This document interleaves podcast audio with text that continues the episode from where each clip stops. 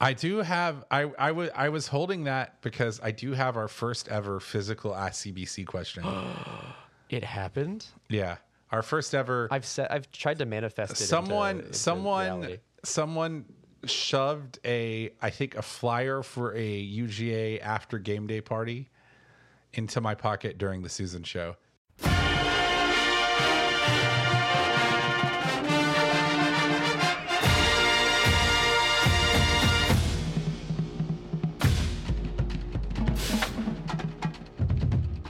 Welcome to Chapel Bell Curve, a stats focused podcast about UGA football. I'm Justin. And I'm Nathan. Then we're talking about the upcoming game of Cox. The Gamecocks are coming to Athens. The uh, the Roosters themselves, they're headed out. They've left Tijuana, the Tijuana that is South Carolina, and the cockfighting arena, and they have come down to Athens, Georgia. Uh, much like I told you right before we were going to go on that I was going to make a pegging joke, and so here it is. Uh, everyone's talking about Cara Delevingne and her peg the patriarchy. Uh, uh, I said everyone. I don't know if everyone is. There are few, maybe few people um, that are talking about it that also listen to this show. And I just want to say, we're going into this weekend. There's nothing sexy about non-consensual sex. That's all I have to say about that. Uh, you want to talk about it football? Cara Delevingne? It could be. It's spelled Delevingne. I know it's But spelled uh, I am, but I'm an uncultured swine. I'm fairly certain it's Delevingne, but it's okay. Hey Google, how do you say Cara Delevingne? You're right. Google said it. I'm trying. Might to not have heard it on here, but Google told me. Awesome. So All let's right, talk do- about this match. Yeah, let's talk about it. Uh, so we usually start with our Wikipedia. We start with our subjective narratives for this game, how we're feeling, where our hearts are at, where we are in our walk with UGA Jesus. So, um, just serve some historical Jesus. context. UGA is currently winning this series 52 to 19 with two ties. That is a 7.726 win percentage for those of you keeping track at home. Largest margin of victory was 40 to nothing UGA in 1894. Uh, the largest streak for UGA was 10 in a row. Interestingly enough, the largest margin of victory for South Carolina was 35 to 7 in 2012. I was at that game, it was pretty miserable. Uh, the largest win streak for South Carolina was from 2010 to 2012. That was sort of in the, um, I guess, the what I guess heyday of the Spurrier area era. The best game in the South Carolina Georgia series was in 2015 when we dropped 52 points on South Carolina and made that man's ass quit. We made his ass quit, but we also made his ass specifically quit. Like in every serious, e- every every meaning of the word, we made their ass quit. And then uh, Made that Steve ass quit. Steve Spurrier, uh, you know, just straight up quit and retired uh, two days after the Faded game. nothingness. It was one of my favorite games that I've ever seen at UGA. I hate this team so much. Well, no, I don't hate them. I don't really care about them until they beat us, and then I hate them. In terms of you know historical achievements, uh, this is very lopsided. In fact, like the exact same spread as UAB UGA, just in terms of who has more natties and conference championships, etc. Did you know that USC, and I'm pretty sure you know this because this is my, one of my favorite USC facts. Did you know that South Carolina only has one conference championship, and it is in the SEC? Or sorry, it is in the ACC uh, from like the 60s. I like that very much. Yes. South Carolina was an ACC team. Um, still is an ACC team so far as I'm could be. concerned. Yep. So that's the sort of historical background. This is a team that has always been somehow managed to be both way worse than Georgia, but it seems like every one of those 19 wins that they have against us in 70 something tries, every single one of them has been like as brutal and horrible as possible. Every single one of them has hurt like as much as it possibly could hurt. I just I just want everybody to see. Uh, I apologize for those of you that are uh, listening to the podcast, not watching the video. But if you were watching the video, which we stream from now on, you could see my cat and my dog having one hell of a time on the ground behind me. Just This is like- around. This looks like when the up. Berlin Wall came down and it's just like people Yeah. from different This walks of life. me. you Yeah, know, this helps me believe together. that peace is possible. Yeah, Here absolutely.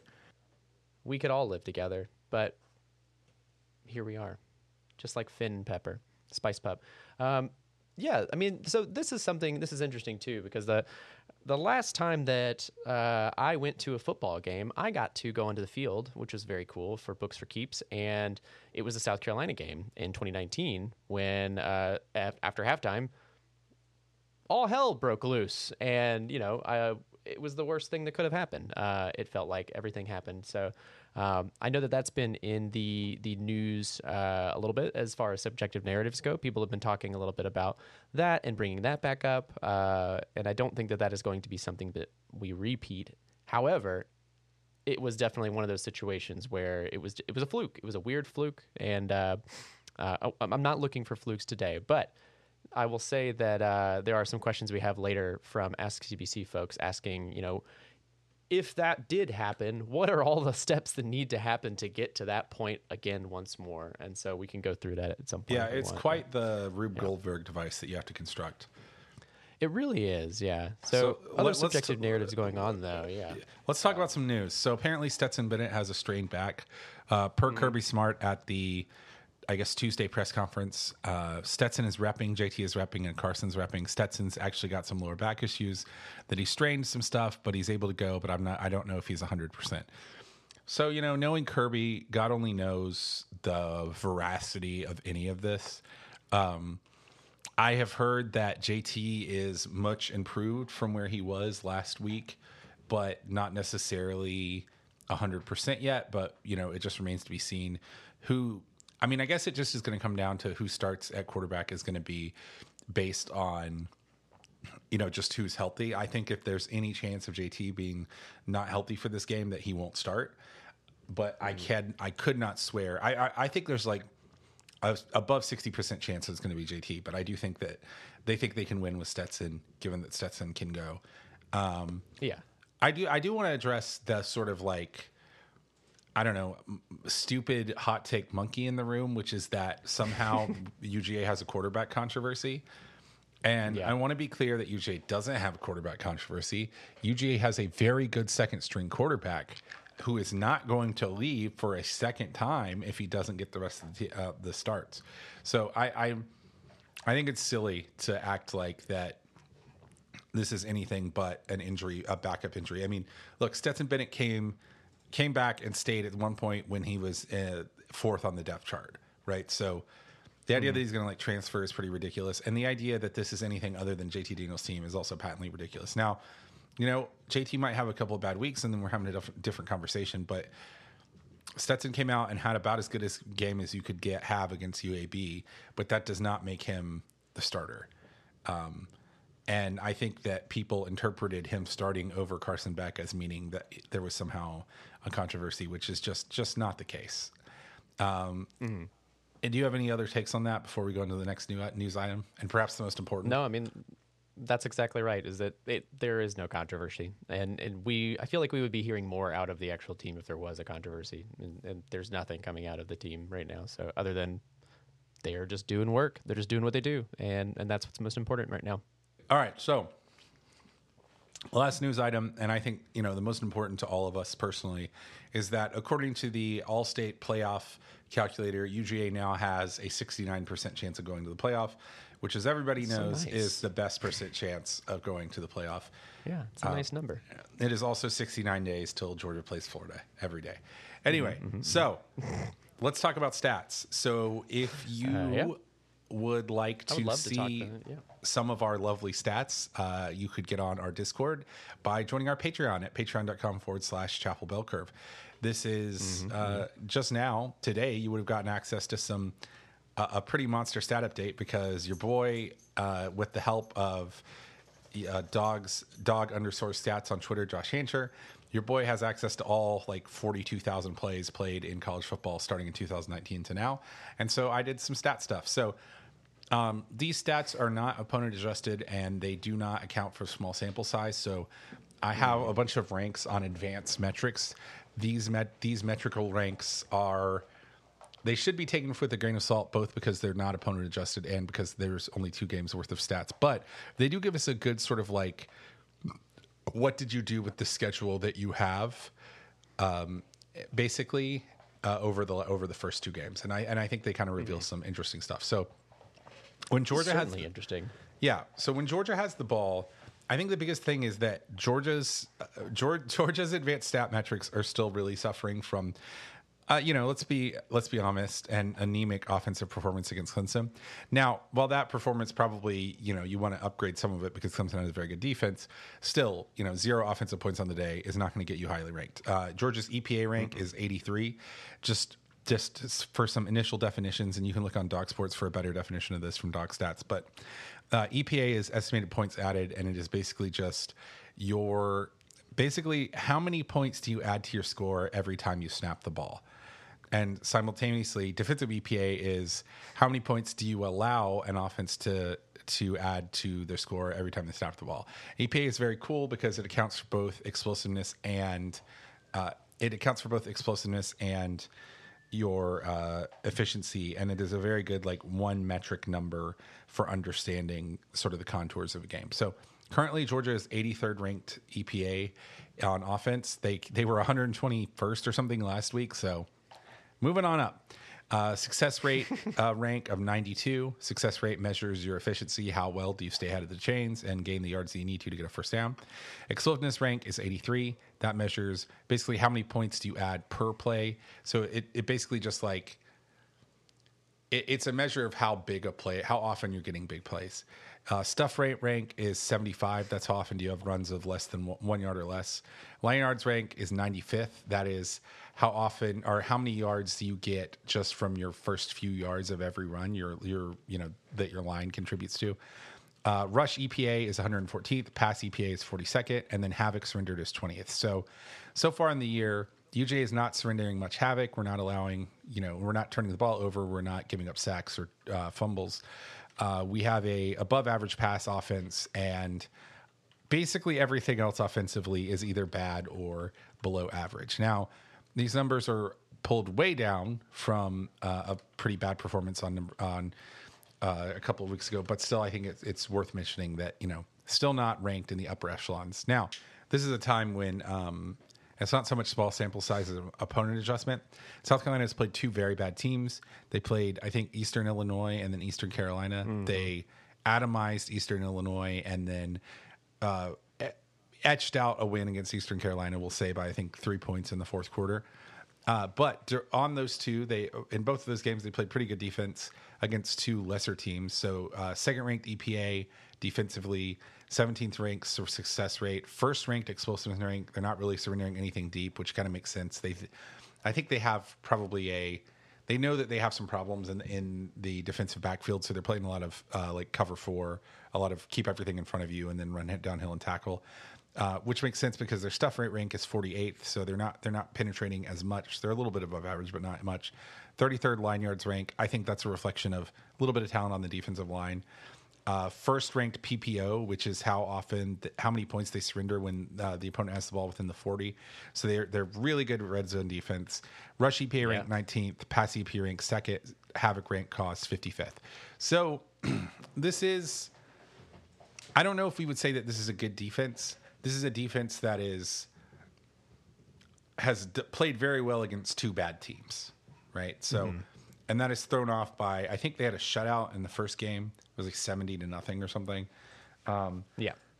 Well, it wasn't that high. Hold on. Uh, it was actually 20. Their first game was uh, East, uh, Eastern Carolina 2017.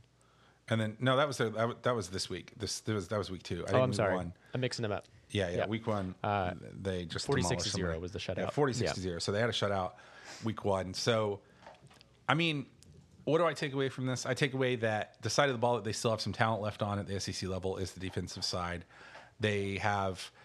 This is not a team that uh, UGA is going to necessarily be able to instantly walk out there and bully on the defensive line.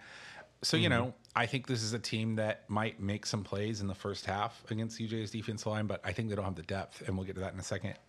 Now, when South Yeah. Carolina ha- when South Carolina has the ball, it's a much different story. Um, South Carolina is pretty bad at offense, even with playing two bad teams. Seventy seventh EPA, seventy sixth. These are all ranks nationally out of 120 something. So 70 70 EPA, 76 success rate, uh, 74th explosiveness rank, stuff yards, stuff rate rank 98th. That is bad. They have. They are one of the worst teams in the nation at allowing stuffed runs against ECU and Eastern Illinois. That is not good. Um, 86th line yard rank. Again, they're not getting consistent yards up the, uh, with from their line. Um, 89th PPO rank, so they're not closing out drives. 96th rush EPA, 43rd pass EPA. They are not running the ball worth a damn, and they're not. Pa- they're passing a little bit above average. They're giving up uh, the 71st ranked Havoc rank. So basically, like they they surrender Havoc at a pretty sharp clip, which does not match up well with Georgia's defense, which is the number one defense in EPA, 16th in success rate, second in explosiveness rank, 39th in stuff yards. Line yards is 41st. PPO, which is points inside of the 40, is first.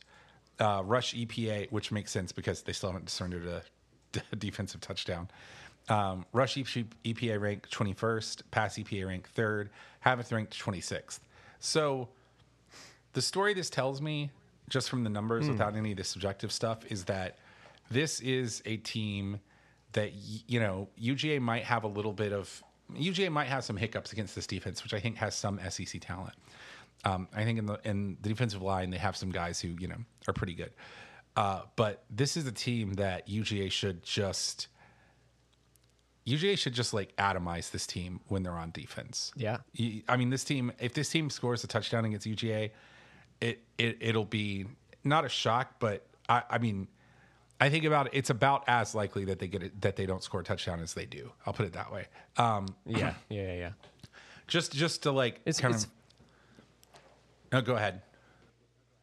I was going to say it's super interesting just to kind of look at these numbers, and you know, you go down the the the, the first bit of numbers with Georgia on offense and South Carolina defense, and it looks pretty similar reading those numbers off back to back with South Carolina on offense and Georgia on defense. But then you think about the two games that these two teams have both had and how like of course those numbers are fine with the context of knowing what teams they've played but then when you compare them against each other georgia and, and south carolina it, it tells a totally different story uh, w- Yeah. which is even it, it's it's good it feels good it you know um, and I think that you're about to talk a little bit more about the talent going on, uh, the, Yeah. the talent that both these teams possess, and we can provide a little bit of reference for those numbers with So uh, UAB game behind us. Yeah, and so a couple a couple of more things. I know um, somebody on the Patreon, uh, our, our our good friend Brody, just told us that the South Carolina insiders think that uh, USC might be starting uh, Luke Doty or Doty, who is there was their presumed starting quarterback quarterback before he got hurt, and then Zeb Noland, who was grad assistant, has had to take over these last two games. Um, Luke Doty is a sophomore who has had he had uh, 71 attempts last year for I think two touchdowns and three interceptions. I don't believe he actually has started a game. Um, if let's see, no, he started UK, UGA, uh, Missouri, Miss uh, Ole Miss, and Texas A&M last year and lost all of them. So you know, I I I don't know necessarily that that's going to really improve anything for them.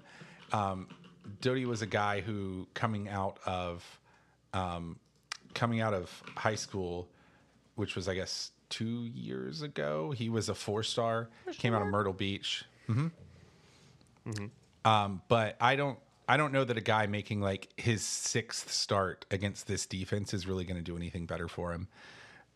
Yeah. Yeah, that's from our secret South Carolina insider, uh, uh, Bro Bro Ma, not Ma. Is it Ma or Ma? I think I say Bro Bro, Bro Ma, but it's it's Bro Bro Ma. Yeah, sorry. So, um, yeah, Bro Bro Ma.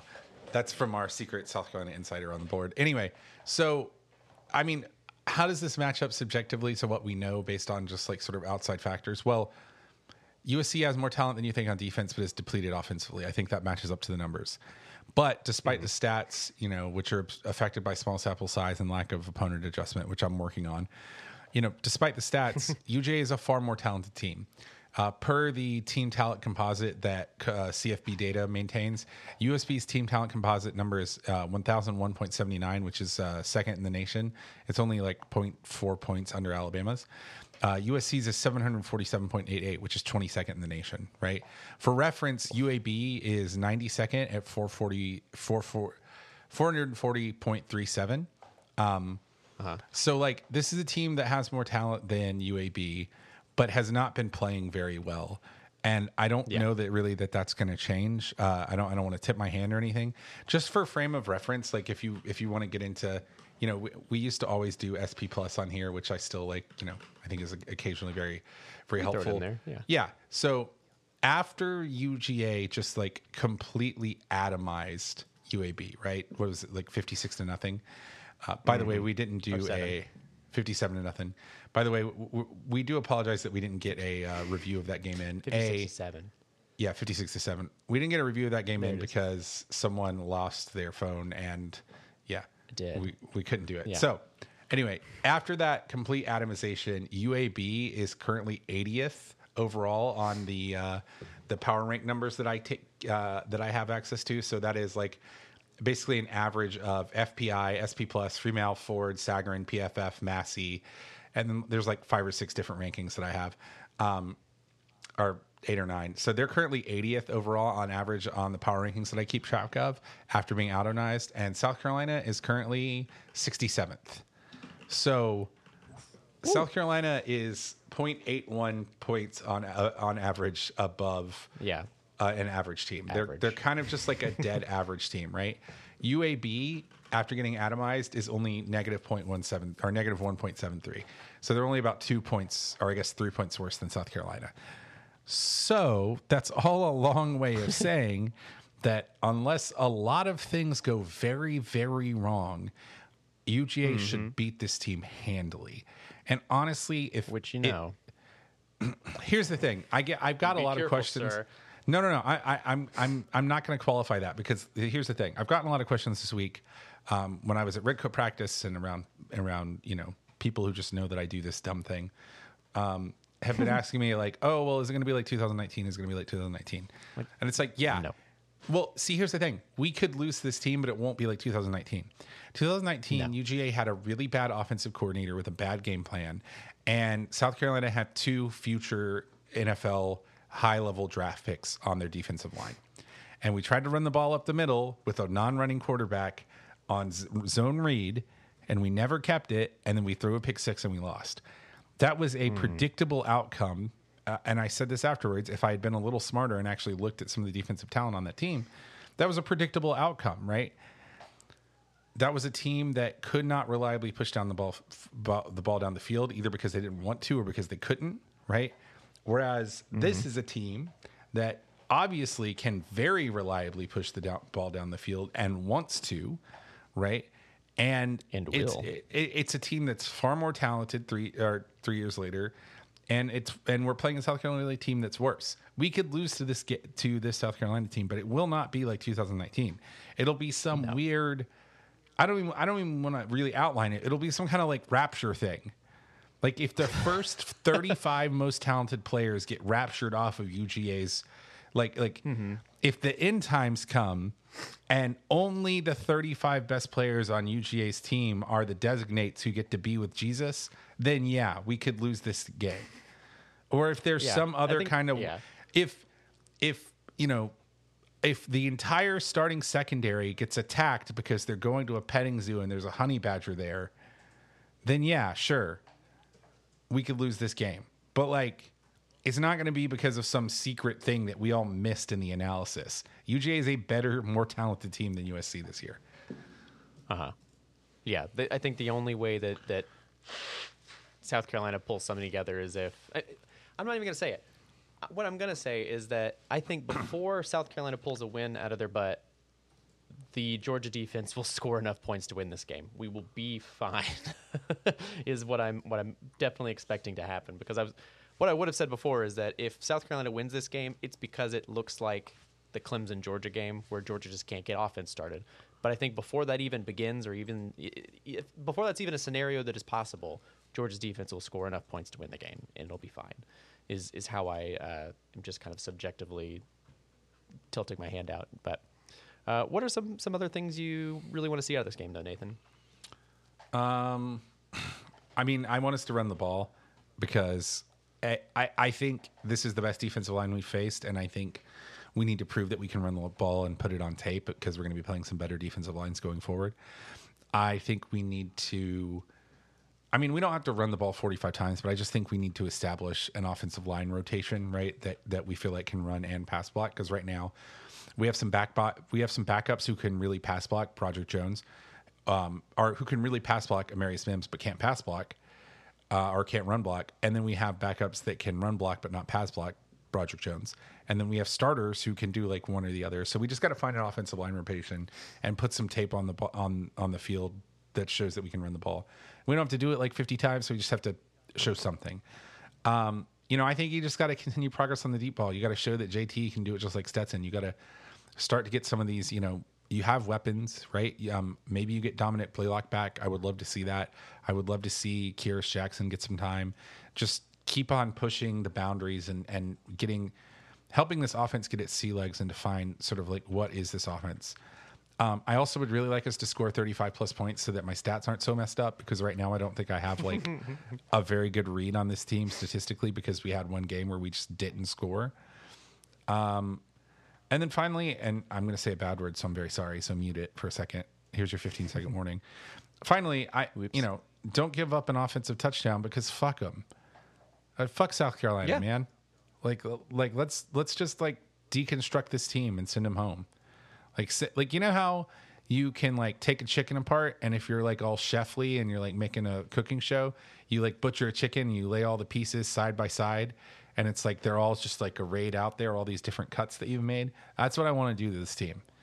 And then we can make like some kind of like coq au vin or something. Um, Ooh, reduce that cock.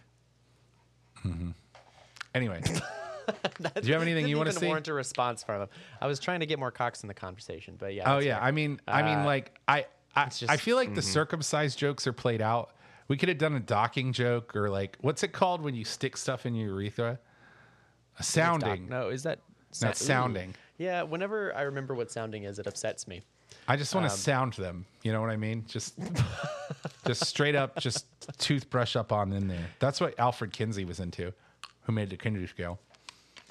Just a little What? bit of What? there's a little bit of sex education trivia. Also, the Kinsey scale is That's very not true. problematic. That is 100 percent true. The toothbrush piece? Mm-hmm. Okay, I have to move on before we- get. This is not what this show is about. But now I'm No, curious, no, no. I'm going to ask you about it later.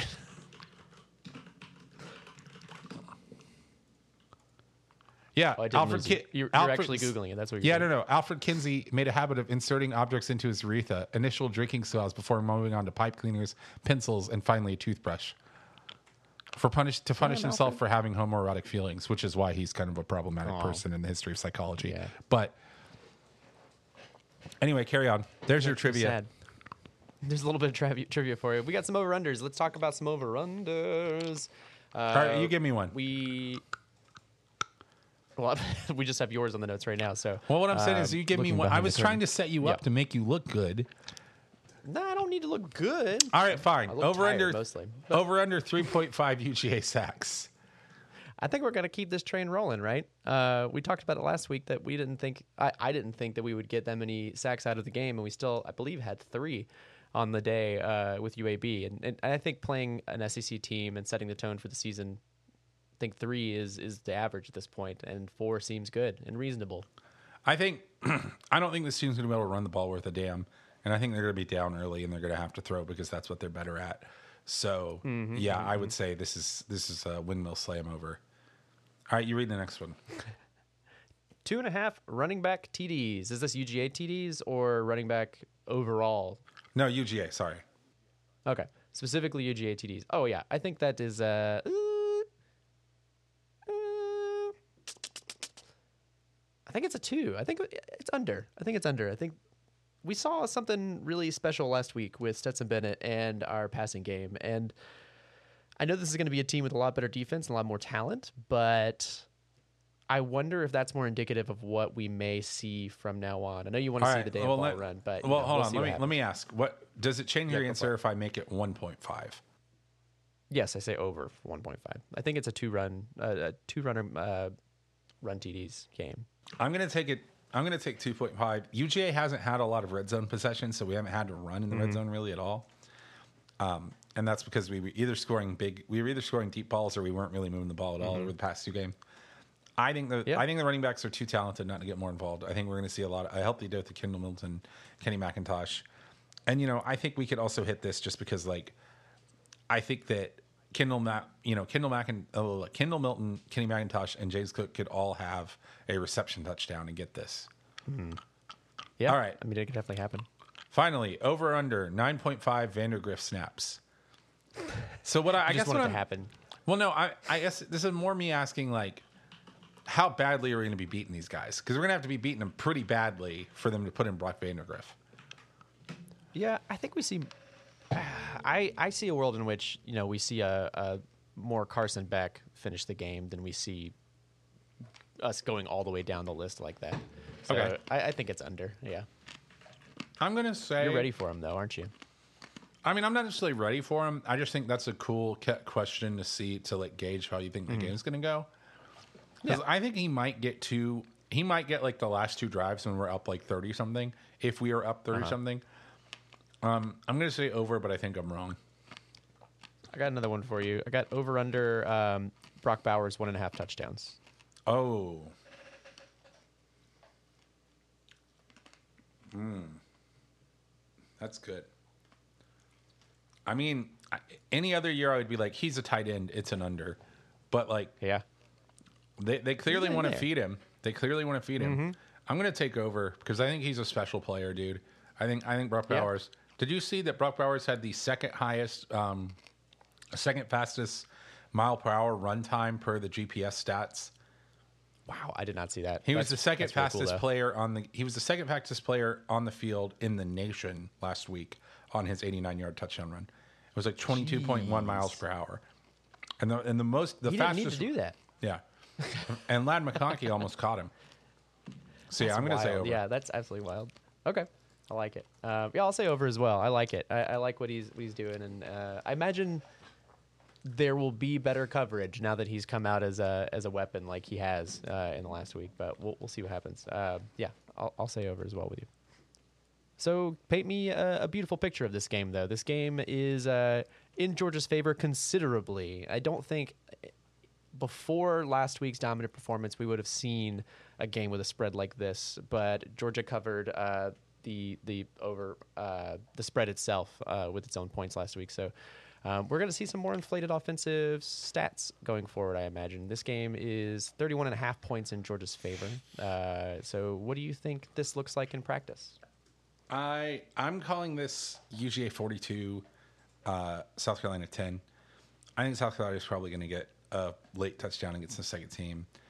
I just I just think UGA is going to win this game, and I think maybe I think the worst case, not worst case, but I think the negative outcome when I get this one wrong is if UGA kind of like stutters offensively because they have a better defense, but their defense is not as good as Clemson's.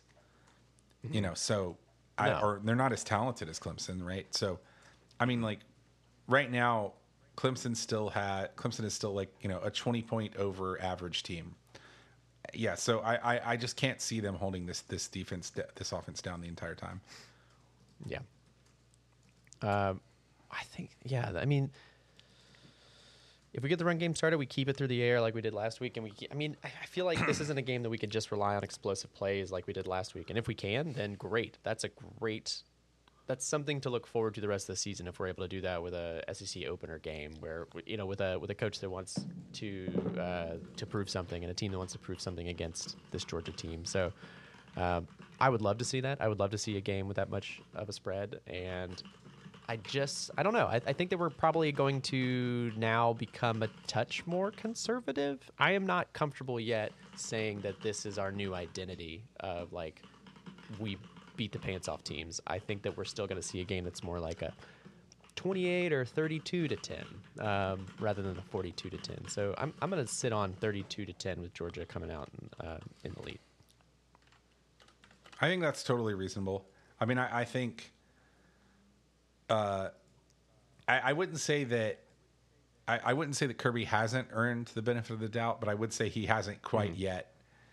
He hasn't he hasn't done enough to to to show us that this is definitely the way the team's going to look from now on, right? Yeah, and he can. He can absolutely do it. It's Yeah. just a matter of will he week to week, um, this early in the season, with the injuries that we have right now, like, is it worth it to just kind of do it, or is it something that's just you just do now? You know, I, th- I think that sometimes you, I don't know. We'll, we'll, we'll see. This is might be a, a very different team. Uh, we've said that before, but uh, we'll see how how true that that is now going forward. But so we have some questions. Yeah, it's ready for the everybody's questions? it's everybody's favorite segment. Ask CBC. How do you get on Ask CBC?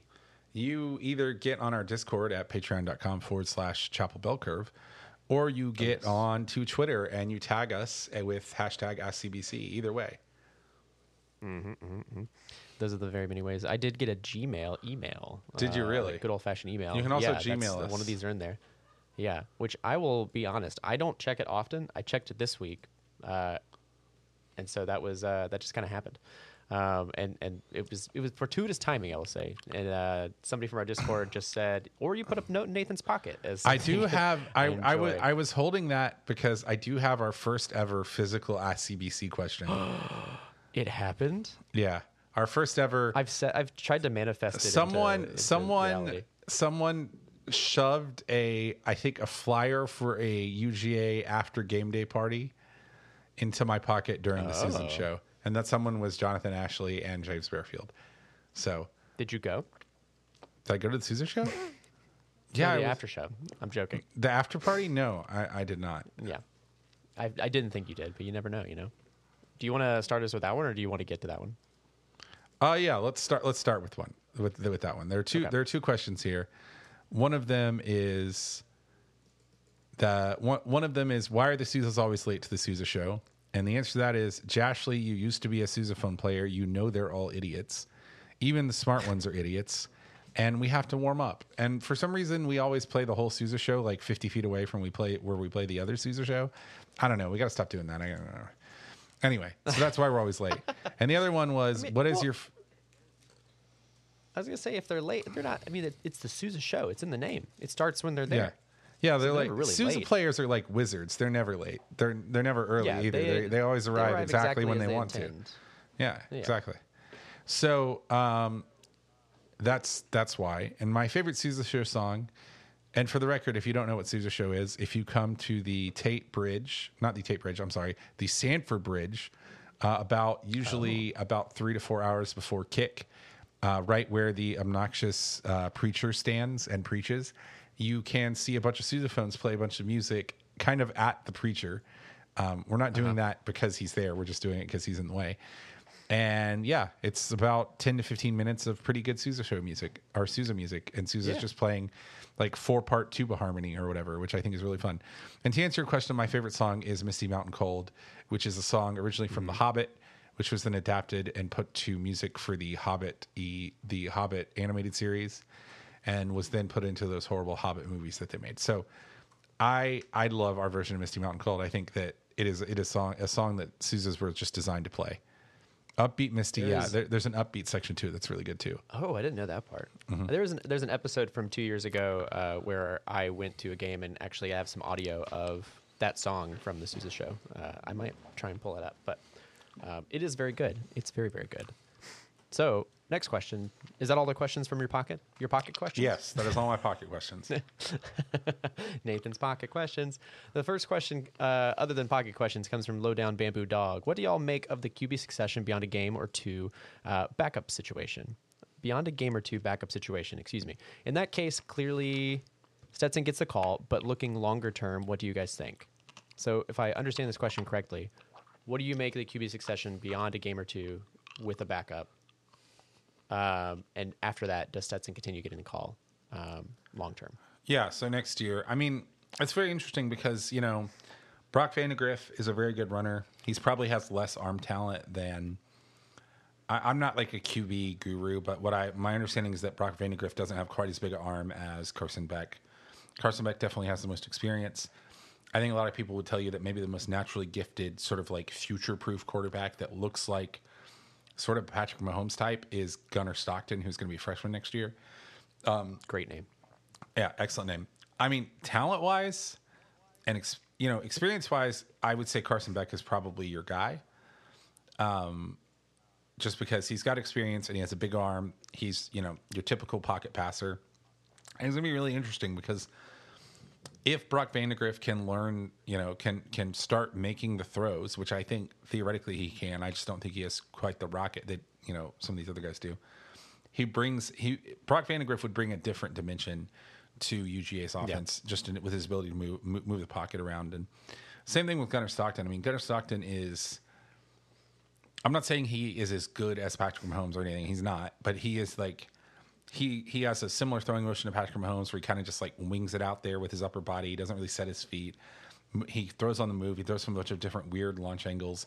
He's a little short, but he can run. He can move the pocket. He's deceptively fast, and he just has a freaking cannon. Um, so I don't, I don't really have a good answer. I'll be honest. Like I, I, I think, I think it really just depends on development, right? I think if I think that if everybody takes the same amount of steps forward, that it's probably Carson Beck. But I think there's a world that's not that hard to imagine where Brock Vandegrift just like takes off. Yeah. We actually have a, a sort of follow up question to that here. Uh, this is the first time this has ever happened. Um, during our live show chat, we have uh, Brent Bishop asks Do you think there is any possibility that JT Daniels isn't actually the best QB on our roster? Um, well, no, because the word best is really hard to like. What does that mean? You know, I mean, if best is a combination, Yeah. If best is a combination of experience and and talent then he is the best right because he has the most experience and combined with the highest level of arm talent so yes I, I- I think he's the best but i think that uh, does he have the highest ceiling of anybody on the roster maybe not that's the better question, I would say. Yeah, because I think the, the, the you play the QB that can win today is the idea, and JT Daniels, if by that definition, that definition, he is the best. I would say he can he wins today. Uh, higher ceiling, that's a different question, though. Yeah. Um, next question from Ert Russell: Who scores more points this game, UGA defense or SC offense? I think it's a UGA defense, baby. yeah i kind of i kind of think that too Yeah. I could see a, another defensive touchdown in this game. Yeah, we're getting pretty good at it. So, uh, and if we're if we are going to to keep them low or shut them out, like uh, and and really satisfy the uh, the deepest darkest bits of Nathan, then uh, yeah, I would like to see that happen. the rage oh the rage The rage. in the spirit of game week against the directional Carolina Fowls, where is the best place in Athens to get non-fried chicken? And what is your favorite non-fried chicken meal? non-fried chicken it's a weird weirdly specific request This is this is actually really important because every time that Anna and I go to say like the national or uh, somewhere you would say is like a, a more upscale, like a fancier experience. Um, Anna has a like her move is she gets a bunch of different like starters and weird stuff that way, but then she if she's been there before, she or if she has never been there before, she always gets the chicken because no matter what at that place, it's going to be the best chicken you've ever had. Right. Uh, because it's just a pretty typical meal. It's a pretty easy thing to do, and it's not because she's picky by any means. She just knows it is going to be the best thing, uh, best chicken she's ever had. And so I will say, best non-fried chicken in Athens is uh, the National. Absolutely. yeah i mean chicken. It's fantastic. If you just mean like a dish that is centered around chicken, I would I would agree. I, I think I think that to me, I, I I'm just really into Thai food, and I think Siri Thai's Mm-hmm. curry chicken is insane. So that would probably be my vote. But if you want like just a meal Yeah. where the chicken is the center of it, yes, I agree. And uh, yeah, the, the non-fried chicken meal, like like you're saying, um, for me right now is La Carreta, which is the the, the cart next to Agualinda while Agualinda is being renovated. They have a quesabirria, which is just absolutely to die for.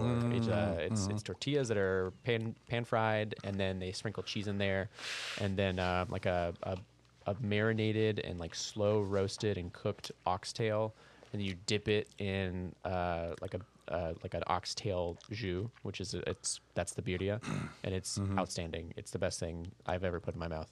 Uh, go do it right now. Yeah, Uh, yeah, man. R one two three more. more with Stetson, the mailman Bennett.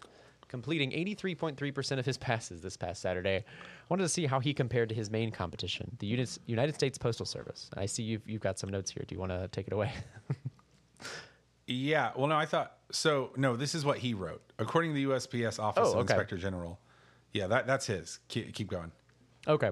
According to the USPS Office of Inspector General, the Postal Service successfully delivers, aka completes, single piece first class overnight and two day mail on time 96.6% of the time. And with the USPS beating him by 13.3%, does Stetson deserve his nickname? What lessons could he learn from the USPS? I mean, don't let corporate shills take over, take you over, and make you way less efficient. Yep. So maybe watch out what agent that you sign with there, old Stet. Old Stet. Louis DeJoy, Louis DeJoy sucks. Uh, I don't think he can learn anything, man, because he's he's rock solid. I mean, I guess, I guess if he wanted to really lean into it, he could really like try to adopt and get some more of that that fashion style. But I, I think Maybe he's chambray? Yeah. Yeah, yeah. I think he, but I think he's he's doing doing just fine. You know, he might not be mm-hmm. USPS, but he's definitely better than like DHL at this point. Oh yeah. I mean, I've seen him throw a ball clear over the mountain, so I Yeah. like to see the USPS do that. Yeah, hard to imagine. Sam asks, describe a scenario where UGA loses this game. Exactly how much has to go wrong for this to go full 2019? I mean, several serious injuries to starters, which is possible. But that- to me, that that's really what it boils down to. Several serious starter injuries. So I'm talking not just like a quarterback or two. I mean, like, like your offense just gets decimated with injuries this week. I, I I look I read ahead and I saw a very good question. I'm excited to get to. Next question though, Austin MS. Why was uh, Williams Brice Stadium built from an erector set? Uh, well, because it looks like a roach. It's a, it's actually it was originally a, a giant erector set model of a dead roach, and they just put the stands Really? on top of it. it does look like a roach. Is It's that the, right? The lights, the I've lights look overhead. like there's like six sets of lights on it, and, and they look like like sort of curled up legs.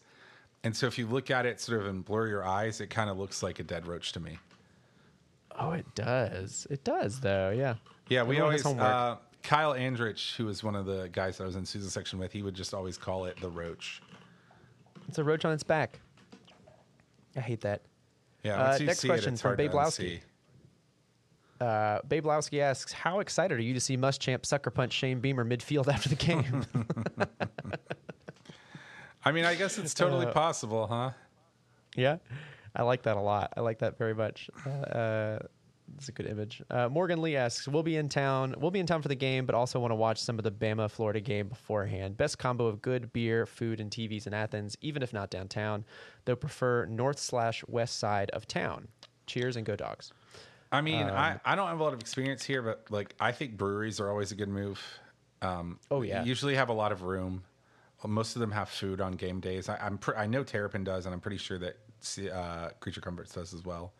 And those are both on the Creature north Comforts side usually does. Yeah, I would also suggest if you want to go a little bit outside of downtown, then go over to Athentic. Um, Mm-hmm, Also, go to All Good. All Good is one of my favorite. If you're going go downtown, for All. Goods are very good. No, it just depends on what kind of vibe you want. Like All Goods going to be packed. Mm-hmm. If you want some place where you can have some room, Terrapin's pretty good. Um, Athentic is also decent for that. What were you going to Mm-hmm. say? I was gonna say there's a newer place uh, that is. I will. I will preface this with it's very, uh, very fratty, uh, but there's a lot of space, and so you can kind of do your own thing. Paloma Park is the new. sp- It's the space where Max was. R.I.P. Okay. And uh, I'm bringing this up because they have that huge outdoor area, and on the opening um, game, they had a humongous uh, setup outside. It was Huh. like 30 or 40 feet tall screen outside in that outdoor patio. Hmm. So if that's something you're you're interested in uh, dabbling in. Go check it out. Interesting. Yeah, the food's fine. They've got beer. It's adequate. yeah. it's at, it's food. Yeah, it's good food. Uh, it's not you know my favorite food, but it's good food. And uh, this is our Gmail question from Leah Lukens. I'd love to know your Enneagram type. As a type five, I absolutely adore how you break the show into subjective narratives and stats. Do you want to go first? And sure, I I haven't done this in a long time um, in Enneagram, but I think I think I'm correct in saying that mine is a two, meaning I am the helper, uh, caring, interpersonal type, generous, dem- uh, demonstrative, people pleasing, and possessive. And then I had like a, a wing into uh, three, two wing three. So like the host or hostess is that one. Um, so that's kind of Fitting. my general feel. What about you? so my top three, I am tied. So I guess I have a wing as well. My n- number one is eight, which is the challenger, the powerful, dominating type, self-confident, decisive, willful, and confrontational. Which sounds kind of like just asshole to me, but whatever. Um, I, I respect it and it's accurate. And then I'm tied with that with the helper, uh, the caring interpersonal type. And then my third one, which is only three below those two, is the enthusiast, which is the busy, fun-loving type, spontaneous, versatile, distractible, and scattered. Um, I always get the what's the one where it's just a bunch of letters? Myers Briggs. I am Oh, the an E- Myers-Briggs, yeah. yeah. I'm an ENTJ uh, in Myers Briggs, and if you look at the people who were also E ENTJs, it's like Hitler or whatever. and it was just like I, I, it was just like a bunch of people who were awful, and I was just like, like Gordon Ramsay. I guess she's he's not actually an awful person. It's Steve Jobs, like let himself die from cancer. Margaret Thatcher, number one hag. Uh, Frank, FDR. Okay, cool. I- I'll take FDR. Jim Carrey. What the hell is that? Um, okay, Harrison. what do I do with this? Okay, Harrison Ford and Malcolm X. I, I'm good with those two. Never mind. And then Doctor Strange. Okay. Mm-hmm. But the first three or four, I was just like, I don't. I am not Margaret Thatcher. I would. I would punch Margaret Thatcher in the face if I saw her right now. Anyway. Yeah, man. Mine is right off the back. Mine is way better. Just uh, I am an ENFJ, and I got Barack Obama. I got Tupac, um, AOC, Matthew McConaughey. Yeah, I'm Those gonna. are the they give me right. I'm gonna top. lead. I'm gonna lead into the sign that's like into the side that's like FDR. Steve Jobs is fine. Yeah. Mm-hmm. Harris, but FDR, Harrison Ford, Malcolm X, Stephen Strange. Those are good. That that's respectable. Stephen Strange is cool. I Tony like. Soprano is a mass murderer. is all I'm saying. That's fine. So, So- is Francis Underwood. Mass Underwood. murderers are ENFPs. Oh Uh, boy. ENTJ. River Tam. ENTJ. River Tam, fire in Fire of Firefly. Her whole personality is that she has a mental illness. Miranda Priestly, the whole in Devil Wears Prada, the whole point of her character is she's awful. Anyway, I'm just I'm ranting. All right, carry on. Let's hit our uh, our final segment of the show, the Dr. James Beerfield Troll Corner. This is the one that's presented by Cheerwine. It's the wine that gives you diabetes. TM, TM, TM, TM. Just for the record, it is not presented by Cheerwine. Don't sell it. Don't sue us, Cheerwine. Carry on. It's sponsored, brought to you. I don't know. Uh, it's here because we it- like Cheerwine. It is on the same point. Like when this segment was walking through the sand and there was only one set of footprints, it was because Cheerwine carried it. Oh yes, Cheerwine was there also. Uh, number one, first question: Is it a taco or is it a sandwich? It's both, baby. Yeah, both. Why? Why, why do things got to be two things? You know. It's like a stool is a chair, but not all chairs are stools. A taco is a sandwich. I don't. Not all sandwiches are tacos. I think Yeah. this is important. And it's not that. It's not that complicated. It's stuff between two things that are the same. Yeah, That's It- typically a sandwich. It's just got. It's like a. It's like a debate nerd thing to like pick something and argue Mm-hmm. about it arbitrarily. More importantly, though, is cereal soup. No, Why? because I said it's not. I'm not a debate nerd. I don't get. I don't have to explain that to you. Incorrect. Cereal. is soup, baby. No, cereal is for munchies in the morning and making me feel good. Soup is for cold gazpacho times. soup. No, gazpacho can suck a dick. Next question. Gazpacho is just salsa. Mailman for Heisman? That's the next question. Yes, carry on. Give it to him. A one game. Over Yeah. under one and a half more regular season games without our defense allowing a touchdown. Ooh, I'm gonna say under, but see, here's the thing: if you get to one, you're probably gonna get to two because you're playing Vandy next. Oh yeah. So I'm, I'm still gonna say under. I think South Carolina might have a touchdown in them. Give it to him. That's fine. Uh, number four. Use a poem to describe the emotions you felt when you say my face in person. I think he said saw saw, my saw face in person. my per, fa- face in person. Um, so Li Bo was a, or like Li Bai was a Chinese poet who was famously known as the drunken poet, who was like super big into like getting stuck outside in the wildlands because he was so just like hammered. Um, and so let's see. Uh, okay, Good Fellowship. This is by Li Bai. Hast thou not beheld the yellow river which flows from heaven and runs rapidly down and empties into the sea, never more to return? Hast thou beheld the mirror in the hall that reflects the grief of white hair? In the morning it is like black silk, in the evening it will be covered with snow. While we are in the mood of joy, let us drink.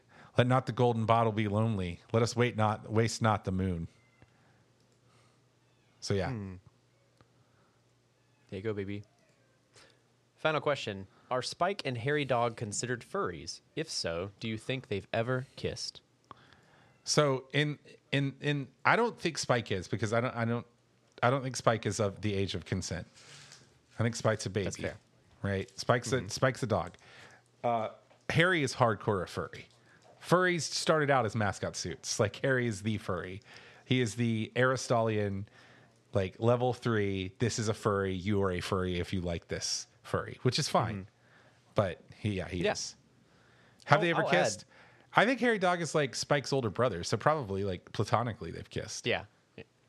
Also, furries do not does not connotate sexual uh, Yeah, yeah. behavior or anything like that. Yeah, in- uh, yeah. I will just say. I, I'm. I'm just saying that like not like he is a furry and that's bad, but just like furries, the, the furry community, if I'm not mistaken, a lot of the initial fursuits were originally mascot suits. So it's like Yes, yes, literally, were. it's like literally one to one. He's definitely a furry. All right. Mm-hmm.